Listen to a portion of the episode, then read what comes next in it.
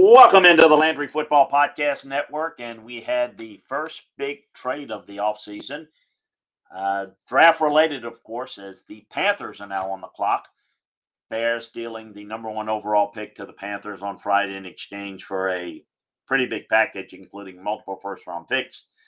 Uh, the Panthers sent the ninth and 61st overall selections in this draft, and 2024 first round pick and a 2025 second round pick and wide receiver DJ Moore to Chicago. We're going to break down the trade. We're going to take a look at it from both ends. Uh, the whole, hey, who won it? I think we'll find out in time. But in terms of what value is and looking at trade value uh, and what you are getting, and uh, we're going to break that down for you both teams, both sides, and and uh, give you a feel for it. A reminder: you can get even more detailed breakdowns of trades, the draft, free agency at LandryFootball.com. Take advantage of our scouting season offer. It's the best one we got going, and it'll take you through a full year, a uh, full off season, a full football season, all the way through next year at this time. So that take advantage of that. Also subscribe, like, and share the Landry Football Podcast Network. Excuse me. Now, the Panthers have built a pretty good defense, but it was a quarterback position that was keeping them away from being one of the top teams in the league. Now, they get the top pick. Of course, you have a pick. Now, the pick doesn't matter to you take with the pick. And it is a um, going to be a quarterback.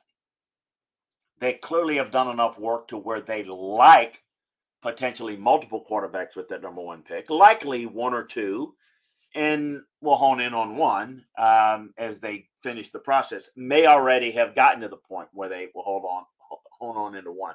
People will say, well, they absolutely know who it is that they take at this point. Not necessarily. They just may really love a couple of those guys or three of those guys. I, I think it's probably they've got their sights on one guy in particular but it doesn't mean he's the only guy. Um, they gave up a lot to get him. Did they give up too much? What's the value? Let, us get into that a little bit. They traded. Um, they then traded a pick at sixty-one. Let's go over it again. What, what the deals were. The deal. Um, it's the Panthers moved from nine to one. Okay, that's how I look at trades. You're moving from nine to one. And um, they give up the 61st overall selection in this year's draft. Okay, so they don't have another first round pick in this year's draft. Um, they've got one, so the Bears move from one to nine. They pick up the 61st, a first round pick in 24, a second round pick in 25, and DJ Moore. Um, after acquiring a top pick, the Panthers can get any quarterback that they want in this draft. They gave up, traded the uh, a pick at 61 at the end of the second round, which is not a, a high hit rate quality starters. So um, the Bears don't get a whole lot this year in the deal. The Panthers did what they needed to do. They're somewhere between you know, a good, maybe very good. Um, certainly can become a lot better with a better quarterback situation in a division that's well without quarterback. We know the Saints have got Derek Carr. They may be the front runner now in terms of the best quarterback in that division. You got the Bucs that really doesn't have an option at this point. Nothing. Atlanta, which is trying to figure it out. And now Carolina is going to have a rookie that is very good, very talented, and we'll we'll kind of see where they go with that.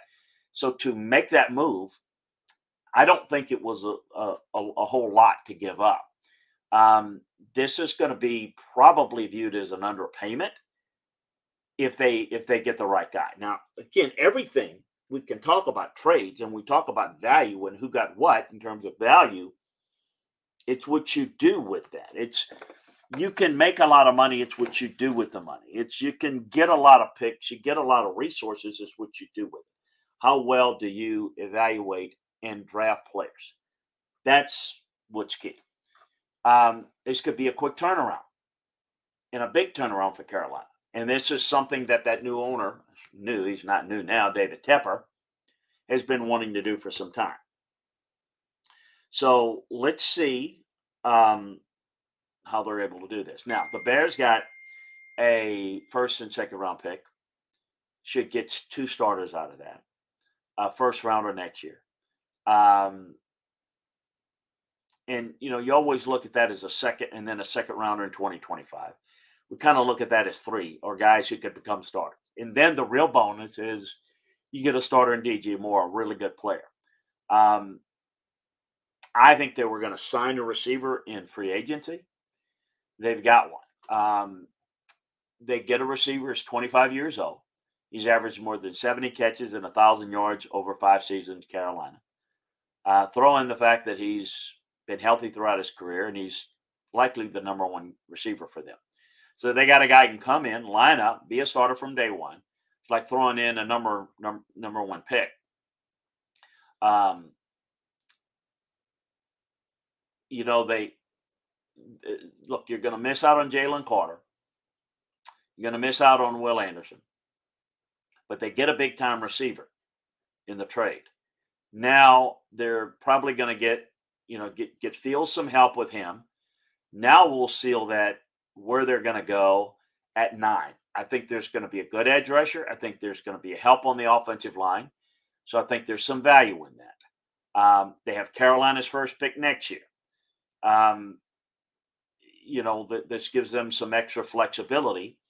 Um, if you look at this deal, I would say that like anything else, it will take time to evaluate.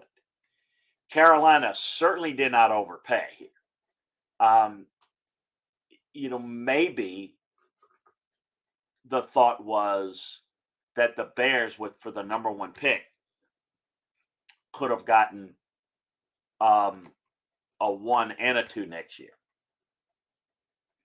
Um, I think those are the things that maybe you look at and say, okay, you get a two this year. Um, you get a, a second in 2025. Uh, but maybe in 2024 you get you throw in an extra second or at least a third. That's where I would have gone with it if I was um, Chicago. I would have gotten a, hopefully gotten a little bit more, and I would have gotten a second or a third in 24 in addition to the first in 24. Uh, but they really like DJ Moore and they really feel good about it. And in the end, um, if DJ Moore can help this offense, they can get their pick at number nine that helps them. It won't be a big deal. For Carolina, it's worth the risk. They get a quarterback that they would not have gotten at nine. Um, and they feel like they've got a good team, a good young roster that can build around it. So if I were to say right now, without the benefit of looking at how the players pan out, that would say that Carolina got the better of the deal because I think they definitely didn't overpay. They paid well, they gave up a lot, but they definitely didn't overpay. I think it's a pretty good deal in terms of value for that pick.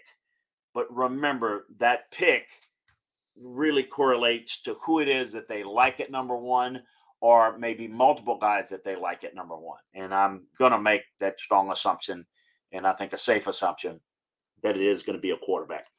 We're going to break it down for you a little bit more at LandryFootball.com.